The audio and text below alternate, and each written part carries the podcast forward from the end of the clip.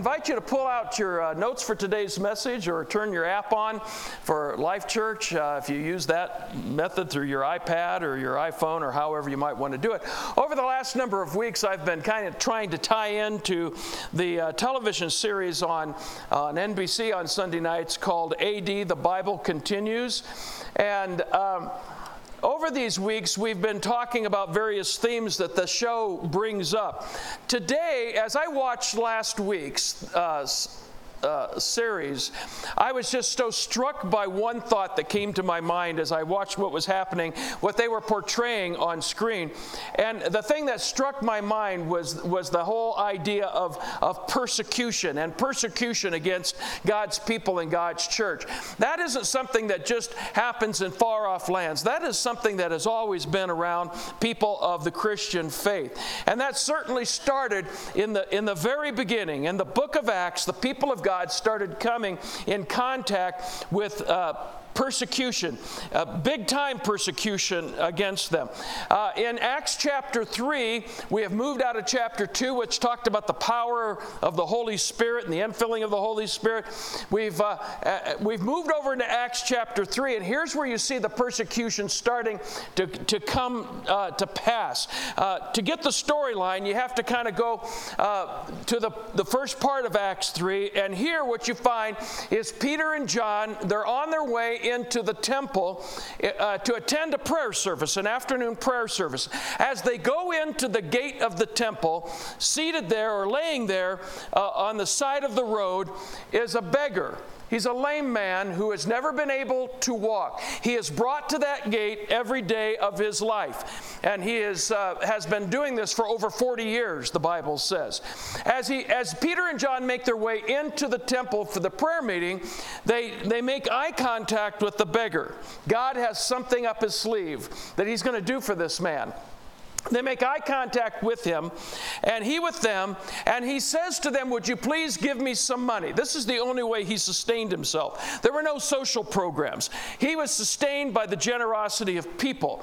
And so Peter looks at him and says, Sir, I don't have any money to give to you. Now you can imagine that his, his countenance just fell when he heard that he wasn't going to get any money. But what Peter went on to say is, What I do have to give you is far better than money. And then he reached out his hand and grabbed the beggar's hand and he said, In the name of Jesus Christ of Nazareth, rise up and walk. And faith entered into the heart of that beggar who had been bound by lameness all of his life. From his mother's womb, he had been bound in lameness. And faith entered into his heart and he sprung up for the first time in his life onto his legs and onto his feet. And so healed was he, so transformed was he, that the Bible says he began not only walking, but he also started leaping around and just giving great and awesome praise unto God at that moment. So much for reverent, sedate praise days. If you've ever been told that the only praise that God receives is when you're quiet and what the world calls reverent, in other words, you're to yourself, you keep it to yourself, that's what the world wants us to do, is keep everything to ourselves. What God wants you to do is express your love to Him. And that's what this lame man did. He began walking and leaping. Oh, quiet down, quiet down. No, he started leaping and praising God in the enthusiasm of what God had done for him. And I want to tell you something. If you've come to this church and you say, Why is everybody clapping? Why are they raising their hands? Why are they so excited about their love for God? It's because we were all beggars too at one time. Maybe not the same kind of beggar, but we were all beggars away from God. And Jesus has touched our lives and we've been transformed. And because of it, we have great praise unto Him. Well, as that beggar started praising God, of course, a crowd gathers around. A big crowd starts gathering around. And, and Peter uses the opportunity, seizes it right there, and he starts preaching to the crowd that had gathered around about what had happened to this man. And they're intensely interested, and he starts sharing that Jesus Christ, who was crucified, is alive, and he is available to enter their lives and become their personal Messiah and their personal Savior. And the Bible says that over 5,000 people gave their hearts to Christ that day because of the testimony of what happened to that beggar and the sermon that, that Peter preached. It was a marvelous, marvelous outpouring of God's grace and spirit upon the people that day. And everybody in Jerusalem was absolutely thrilled. Not. Not everybody. Because the Jewish leaders heard about it. And they weren't happy about it one bit. Have you ever noticed religious people can be the biggest problem in the world? You got to get away from the religious crowd if you want to get into close contact with Jesus. These re- Jewish leaders, they go down, they have the audacity to go down and arrest Peter and John, and they haul them in in front of the Jewish high council. They're angry at Peter and John not just that the man was healed, but they're really angry at them that he, they healed him in the name of Jesus. That really hacked them off. And I'll take you to the end of chapter 4 now in the book of Acts because we won't go through all the dialogue and the back and forth between Peter, John, and, and the Jewish leaders. But the, the Jewish leaders end up telling Peter and John and all the rest of the apostles, Don't you dare teach again in the name of Jesus. To which Peter then replied back to them in Acts 4 Do you think God wants us to obey you rather than him? We cannot stop telling about everything that we have seen, everything that we have heard. They may tell you to be quiet, they may tell you to keep it to yourself, but folks, when you've had a real touch from God, you can't keep it to yourself. You've got to share what God has done in your life. But this then was just the beginning. It was the opening salvo, if you will, of persecution against Christ's followers in the early church, especially against the leadership of, of the church.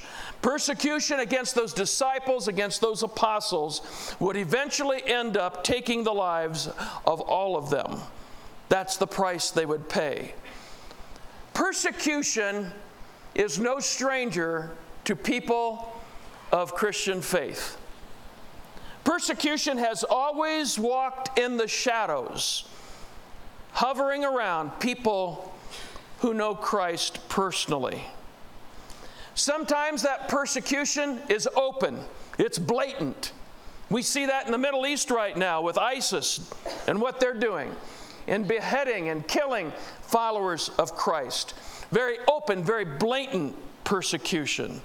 But sometimes persecution is more subtle. It's there, you can feel it, you can sense it, but it's not as physical, it's not as overt. We live in a, in a culture now in America that is antagonistic towards Christians and people of Christian faith that I have ever seen in my lifetime. When I was a kid, and I grew up in a, in a Christian family, when I was a kid, I heard about persecution, but persecution was always over there back then. Sometime in the past, somewhere over there. Because frankly, the America that I grew up in, though I'm certainly not claiming everybody was a born again follower of Christ because they weren't, but there was still a, an appreciation for, if, if you will, there was a, a, uh, a support for, a tolerance of Christians and Christian churches. Uh, they even saw us uh, to be places of great value within society. There was an appreciation and a support for Christian values and Christian people and our ideals. But things have changed since the end of World War II. In the last 60, 50, 40 years, we have seen a real transition of American culture and the attitudes of American culture towards people of Christian faith. Especially in the last 10 years have we seen this. And I suppose we shouldn't be too surprised by it. Jesus himself warned in John 15 they persecuted me, they're going to persecute you too. And it's starting to happen all over. One of the reasons, and I want to talk about American culture in particular, perhaps maybe the greatest reason for our culture's antagonism towards people of Christian faith today has to do with our stand on, on the issues, the moral issues of our day.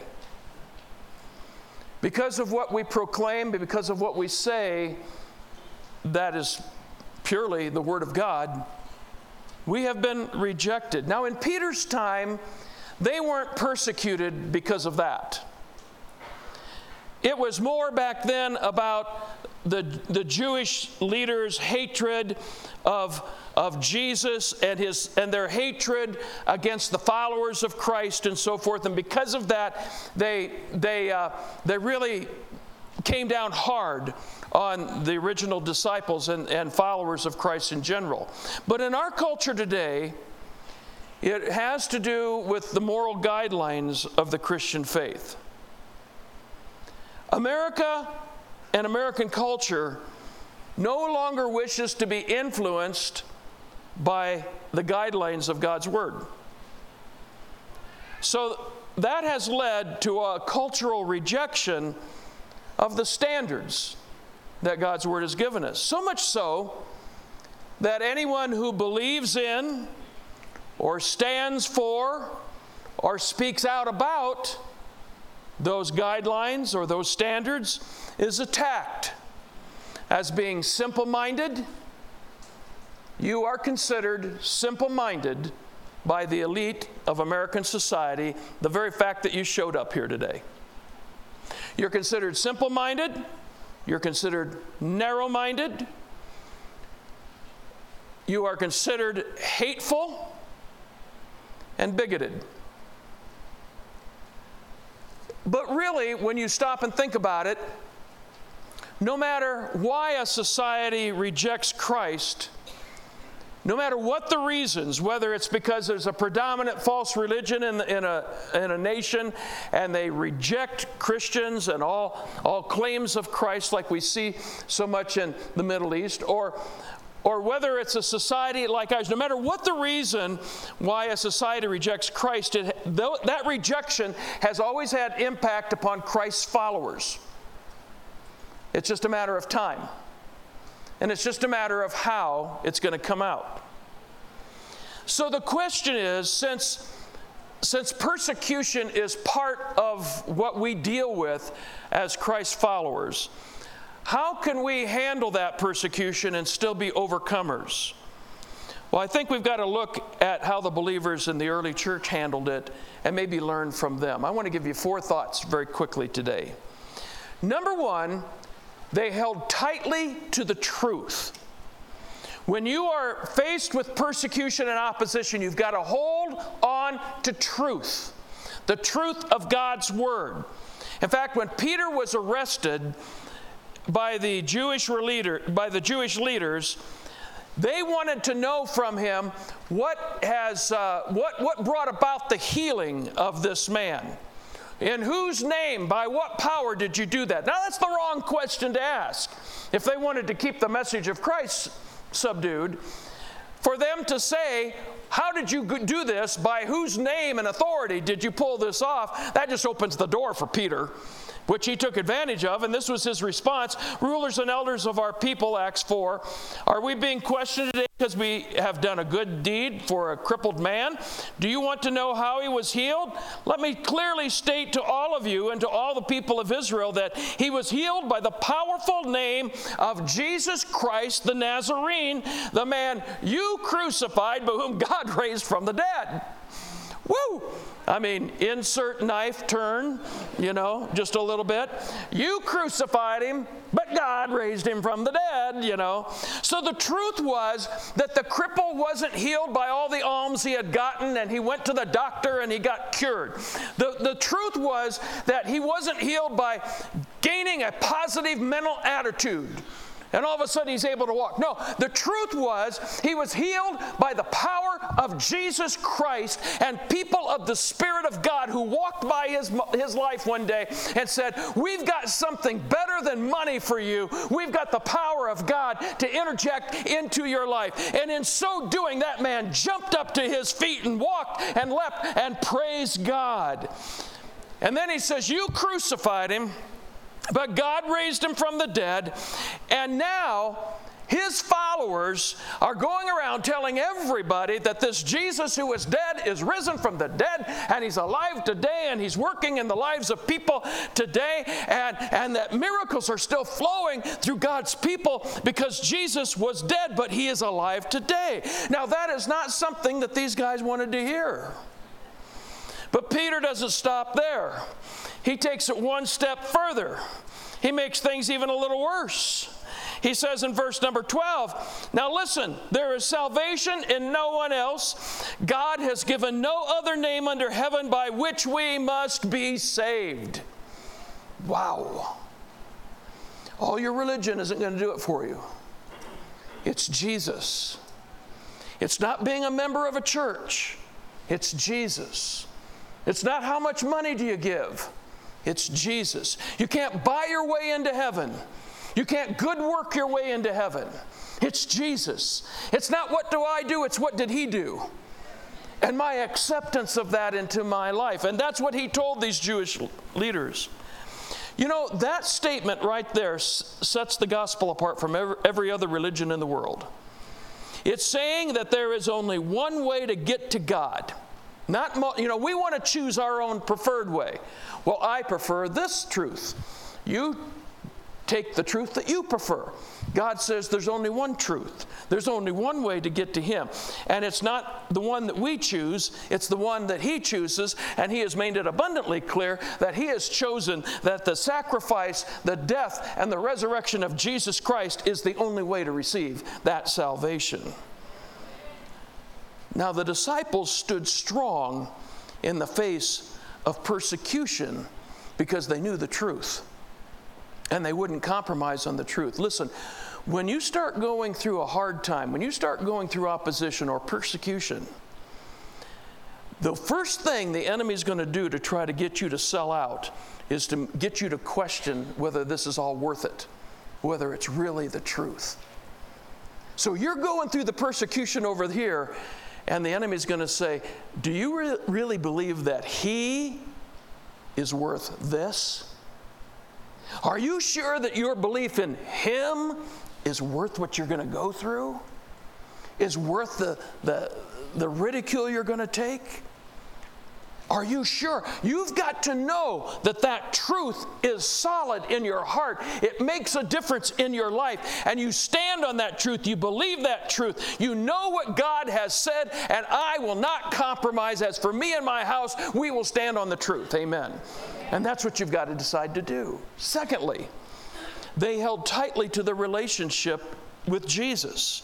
Again, you got to reject religion. It's your relationship with Jesus. If religion helps you gain your relation, relationship with Jesus, then it's good. If, if, if your religious duties uh, draw you closer to his heart, then they're good. But if they become a substitute for his heart in your life, then you're being deceived. Look at verse 13. When they saw the courage, it's talking about the Jewish leaders, when they saw the courage of Peter and John and realized that they were unschooled, ordinary men, they were astonished and they took note that these men had been with who? Jesus. So, what will keep you strong in the face of opposition is the power of the person of Jesus Christ, and primarily it's that power lived out through His Word. Look at what that verse states again. It says, These Jewish leaders were astonished and they took note that these men had been with Jesus. It is vital that you spend quality time in your life with Jesus, with God, being in His Word, knowing His Word. I tell you, you will be compromised if you don't know the Word of God. You will be pulled down if you don't know the Word of God in times of great adversity. Almost every Christian that I have counseled through the years who have grown weak in their faith in Jesus Christ first began growing weak in their time spent with God. When you don't spend time, with, when you allow the busyness of our lives, and listen, we've all got it. When you allow the busyness of your life to push God out of your life, you are setting yourself up for a huge fall. The Word of God is the thing that will keep you strong because the power of Jesus flows through that. Listen to what uh, the, the Word of God says about itself. It's full of living power. Hebrews 4:12. Whatever God says to us is full of living power. I just love that concept. Full of living power. These are not just words you read when you read God's word, it's full of life, it's full of living power. It flows into you, it touches all parts of your life. The NIV puts it this way the word of God is living and it's active, it's never dormant, it's always working in us. The New Living says the word of God is alive and powerful. So that's saying that the life life of God is flowing through His Word. And that, that's what keeps you strong in faith when you are under attack. The Word of God gives you power to overcome. So let me just ask you today. When you go through really hard times in your life, not just necessarily persecution, but any kind of a trial, what is it that comes out of you? What is it that others see in you? If you're going through opposition or persecution, what would they see coming out of you? Here is the truth whatever you give yourself to, whatever you give your time to, whatever you give your energy to, that's what's going to come out of you when you hit a hard time. That's what's going to start showing. And it may be only you that sees it in your life. And you say, I'm so disappointed in how I reacted during that time. Is it perhaps a sign that you have not been with Jesus? These men were noted that they had been with Jesus. And I say, God, I want more than anything for the world around me. When I drive down the street, when I when I go to work, when I walk, when I uh, uh when I walk on the sidewalks and in the, out in the city, when I shop, when I go out there and interact with people, Lord, let them see Jesus in me. May they say, That guy, there's something different. He's been with God. He's been with God. Because here's the truth whatever you hang around is what's going to come out. So make sure you're hanging around Jesus. That's not to say you can't spend time watching TV, but if you give TV your greatest time, you won't have Jesus coming out. You'll be having, I don't know, whatever you're watching coming out. If it's all about pleasure and you never take time to discipline yourself with God, never take time to be with Him, people will not see that. Your family will not see that. Let's make sure we give Jesus enough time that He comes out in our lives. Amen? Number three, these guys held tightly to the Holy Spirit. Verse 8 says that Peter was filled with the Holy Spirit. In fact, before he ever uttered a word, defending the healing of the beggar, he was already filled with the Spirit.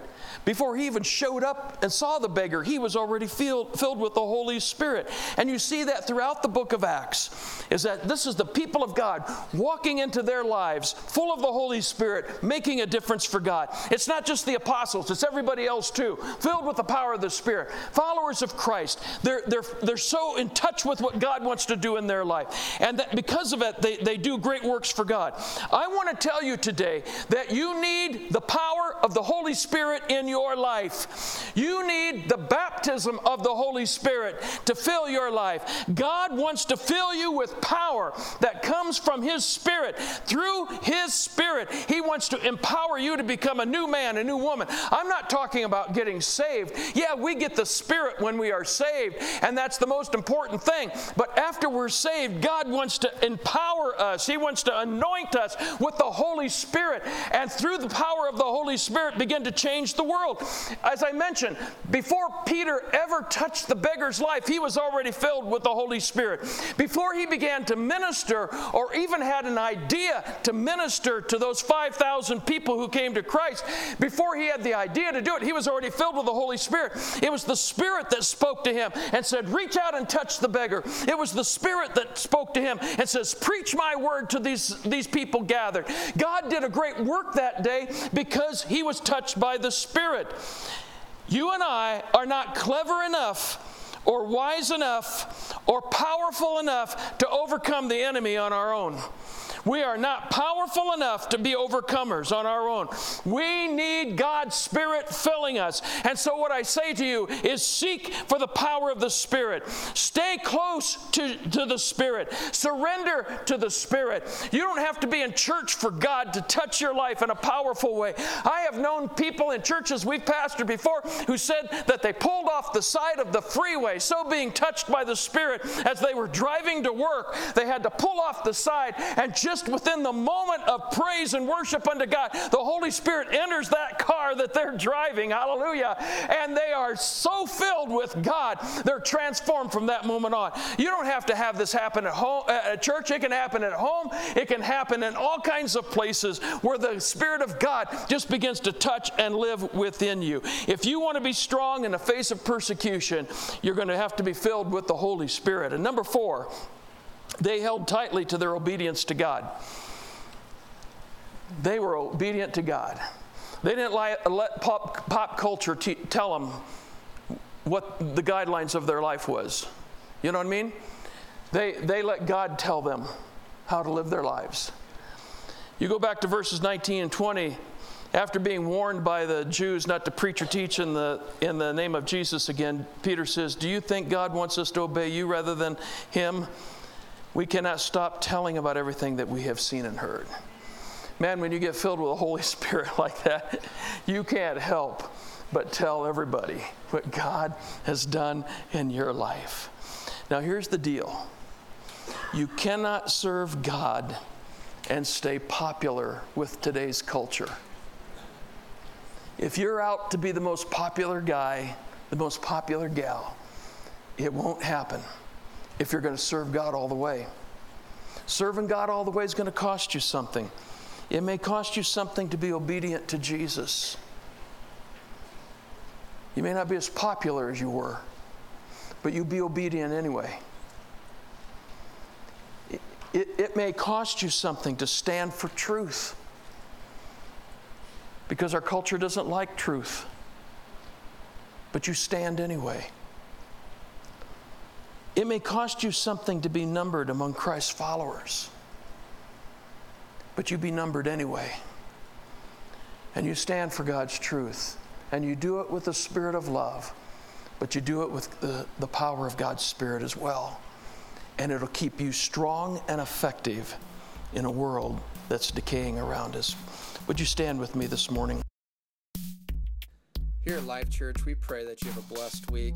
Please connect with us on Facebook, Twitter, or Instagram, or you can always go to lifechurchutah.com.